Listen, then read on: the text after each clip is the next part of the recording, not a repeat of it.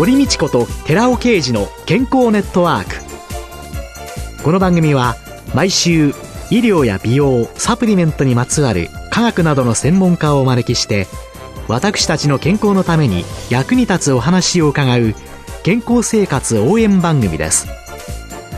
包摂体サプリメントと MGO マヌカハニーで健康な毎日をお届けする「コサナの提供」でお送りします。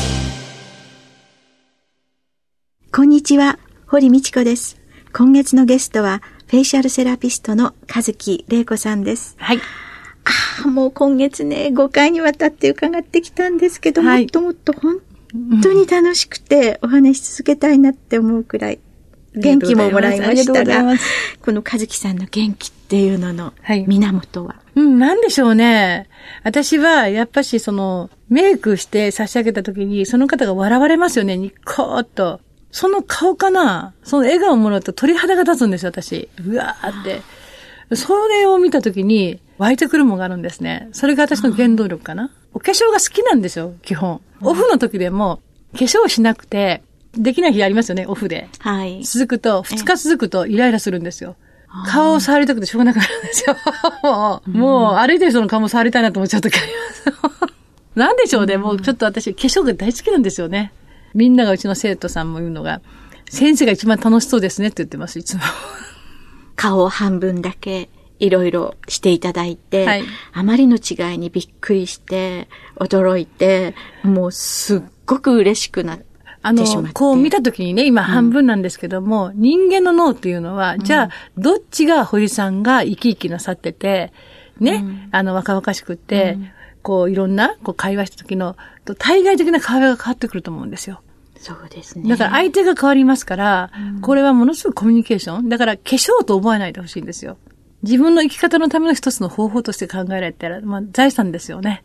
カズキメイクの中で提案されている、はい、その美っていうものがね、はい、美形じゃなく、美人。美人。はい。元気。はい、元気。自分のあるがままの健康が顔に現れてくる。そうです。というのの中で、はい、実は病気で、いっぱい元気じゃない方っていうのが。あのね、もううちはもう本当にいろんな人が見えて、癌の方多いですね。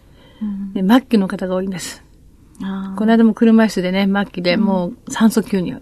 もうあと2ヶ月かな。家族で来られたんですよ。ご主人様と子供3人、小学生。もう毛はないんですよね。で、カツラ持って来られて。うん、で、ネガティブじゃなくてポジティブになりたいということで、ガリガリなんですよ。もう本当に。で、お化粧させてあげてきたら、もう子供さんたちがね、で、カツラ被ったら、あ、ママ病気治った？って言ったんですよね。で、ご主人がそれをパッと見て涙しながら飲み行こうかって。ご主人はどうでした？って喜ばれましたか？って奥さん綺麗になられたから。って言うとね、うん、なんかね、主人はそんなに言わないと。でも、私がキャッキャキャッキャ喜んでですね、鏡見て。その喜んでる私を見て主人は横で泣いてましたって言ってました。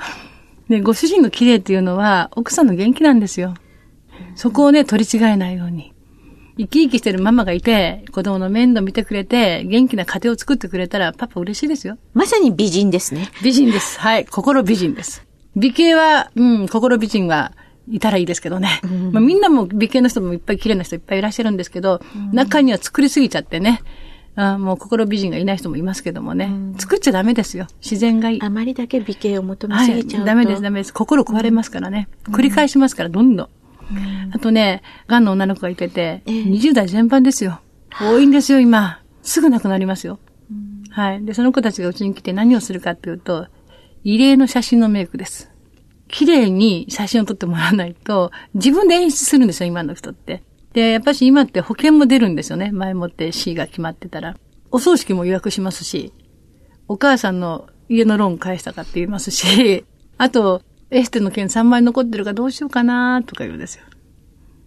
先生、私も口から物が入んないので、先生食べてきてくださいとか、昼ご飯。平気で言いますよ。ニコニコ笑いながら。うーって来るんですけど、私は同情されるために来てるのでないので、彼女は。うん、そうだねって言って普通にこうさせていただいてます。でね、その彼女たちが言うんですよ、私に。先生、今度生まれてくるときは、しばくちゃになって死にたいなって言ったんですよ。しばくちゃになりたいと。年いってから死にたいなって。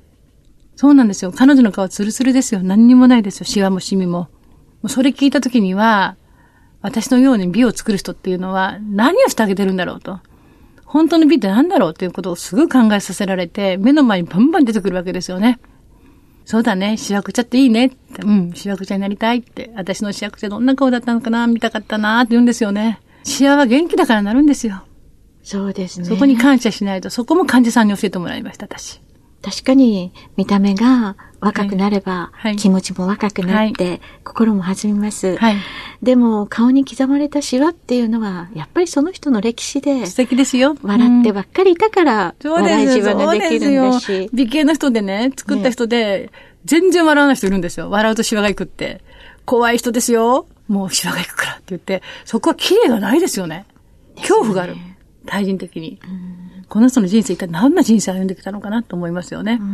でもニコニコ笑ってる方っていうのは中年の方でもいい人生歩まれてるなーってなりますよね。そこが勝利なんですよ。笑えるための人生でしたから。で、それはお年いくと周りも楽しくするんですよ。お年いった人の笑顔って周りが楽しくなるんですよ。ブスーっとしてるよりも。口がへの字のおばあちゃまよりも笑える人です。そうです。でね、私ね、うん、母親のことがあってね、うちの母は、私が29の時に56歳で他界したんですね、癌で。56歳それはまた若いですね。この乳がんから転移して腰に来まして、私はちょうどその時に心臓がもう本当にしんどくて、だから母が亡くなってすぐに心臓の手術したんですけども、もう介護の時本当大変で、あのお母さんね、でも2年間ぐらい寝たっきりだって、本当に大変で、でも、やっぱりお母さん、ちょっと離れてましたからね、結婚して子供いましたので、離れてたので、京都、私宝塚だったので、一日おきにお母さんにお見舞いに行ってたんですよね。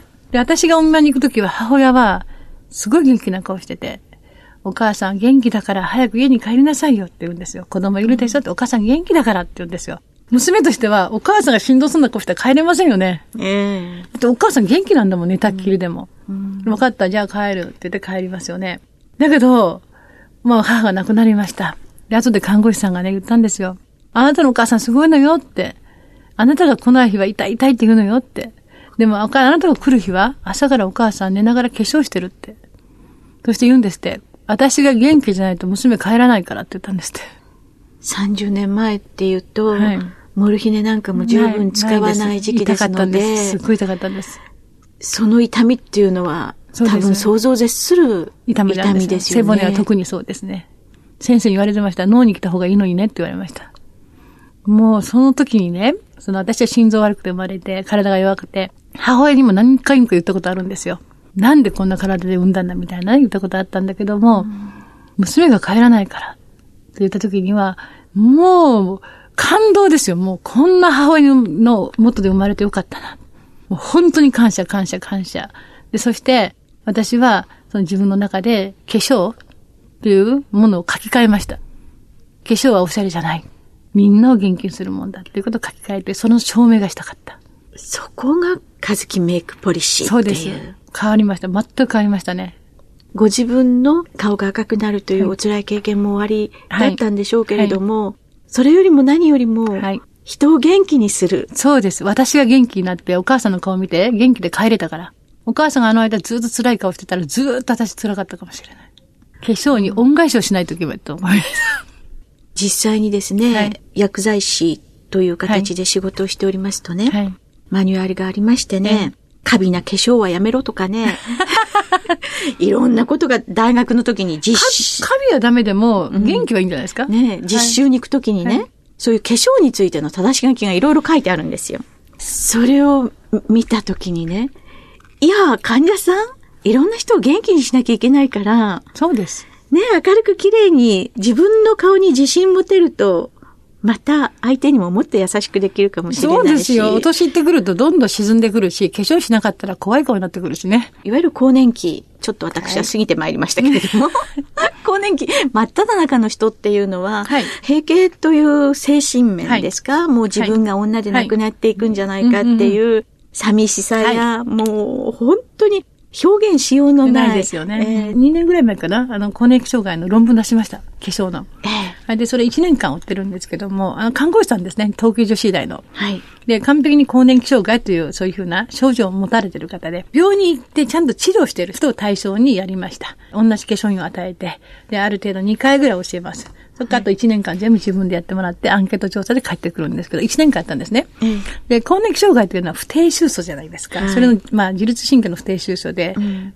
汗がドーッと出るとか、顔が真っ赤になるとか、心臓がパクパクするとか、はい、ホットフラッシュだとか、そうなんですよ。だとか、まあ、17個イラだとか、寝れないとかね、はい、あります。で、それを私たちがメイクをしました。はい。まあ普通だったら、この顔がこうなったって、まあ綺麗になったわねってありますよね。うん、で、そこは見た目の客観性なんですけど、ここに主観入れるわけですよ。はい。じゃ変わったからどうなった人生が。はい、QL も測るんですよ。WHO も。自分の生活から全部測っていくんですね。26項目やるんですけども。そしたら、1年経ちました。ほとんどのね、症状消えたんですよ。これは東大からも女子大生びっくりしちゃって、これってどこに、じゃあ化粧入れたら、や、更年期障害の治療の時に入れたらいいよね、みたいな。外観とね、自律神経はすごい私は関係があると思ってます。考えたらそうですよね。ね、みんな自律神経で支配されていて、うん、そういう中で自分の顔が、うんうん、綺麗だわなんて思えたら。最高ですよね。ね例えば昔のおばあちゃんは帯をシャキッと締めてますよね。えこれかなり交感神経上がると思うんですよ。交感神経と副交感神経をうまくこう使って、若くなったかなってちょっとやっていきますよね。で、パー交感神経上がります。でも上げっぱなしじゃダメですね。夜化粧取るんですよ。寝なきゃ。で、それをこう繰り返していったらリズムが出ますよね。中年からそのリズムはとても必要かと思います。は綺麗になった。寝よう。あ、綺麗だった。もう夜は寝ようっていうのを作って、えー、そうすると寝れたくなったり、寝れたりとか、うん、顔が赤いのがなくなったりとか、うん、ホットフラッシュ、足が出るのが取れたりとか、イライラが消えたりとか、ほとんどの手術が消えてるんですよ。オンオフ、交感神経と副交感神経のチェンジを、はいはい、チェンジをメイクもちりその役割を補ってくれる。メイクアップですよ。メイクアップ。今月は5週にわたって、フェイシャル、はい、まさにセラピストの和木玲子さんにお話を伺いました。ありがとうございました。ありがとうございました。続いて、寺尾刑事の研究者コラムのコーナーです。お話は、小佐奈社長の寺尾刑事さんです。こんにちは、寺尾刑事です。先週は、トコトリエノールが肌に移行するということで、それは肌が必要としているという一つの例として、ペット検査の話をしました。トコトリエノールは、肌を紫外線とか活性酸素から守らないといけない。一番最初に紫外線が当たるところ、肌ですよね。太陽光から来る紫外線。これを防御しないと人は生きていけない。その防御機構の中にビタミン E というものが含まれてて。特にそのビタミン E の中でも抗酸化力が一番強いものが肌に移行する。だから調べていくと、トコフェロールとか、他のビタミン E ではなくてトコトリエノール、しかも最も抗酸化力の高いビタミン E、つまりデルタトコトリエノールが肌の表皮、角質層という一番肌の外側のところまで行きまして、紫外線、活性酸素を防御している。っていうことなんです。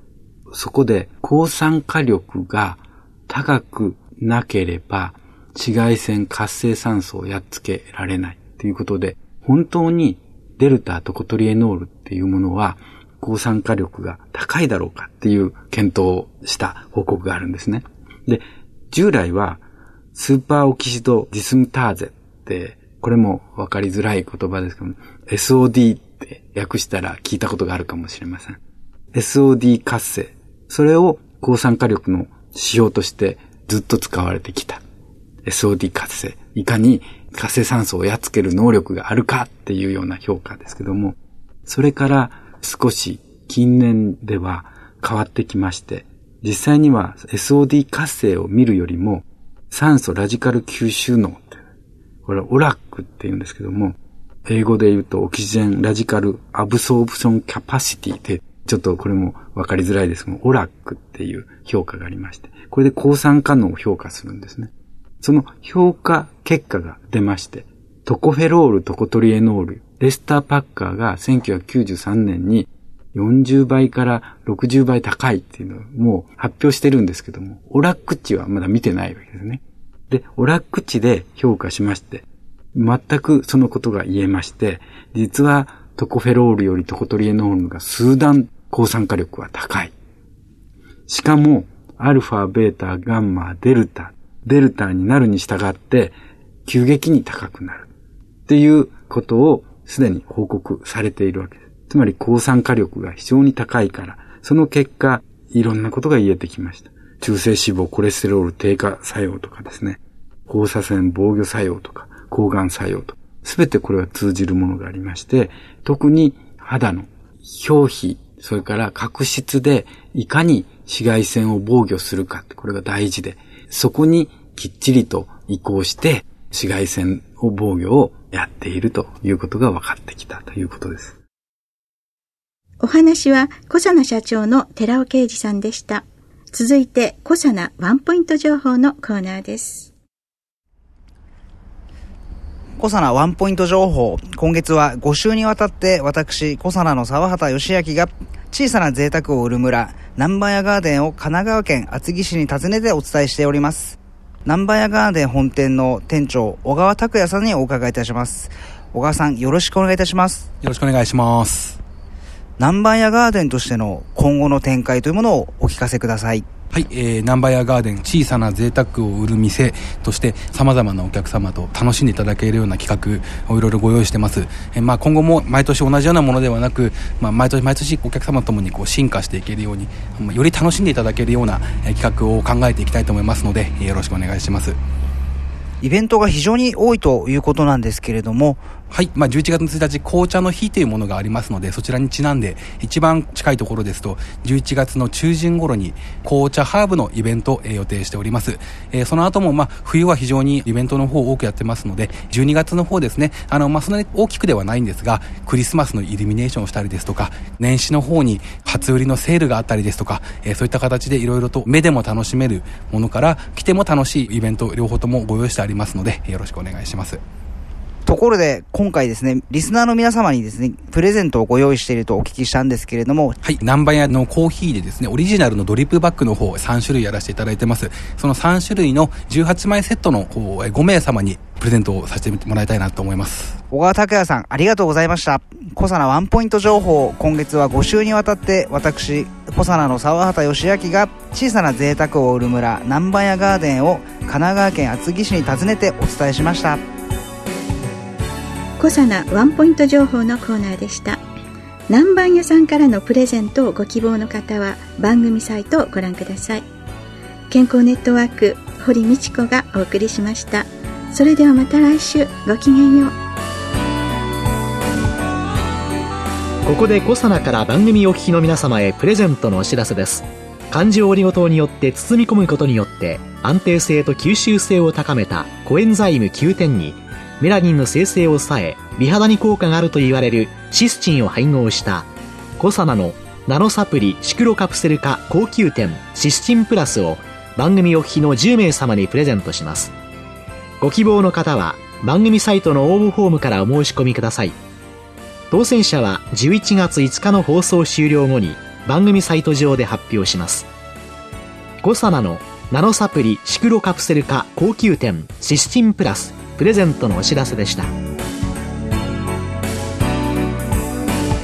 堀道子と寺尾啓二の健康ネットワークこの番組は包摂体サプリメントと MGO マヌカハニーで健康な毎日をお届けするコサナの提供でお送りしました。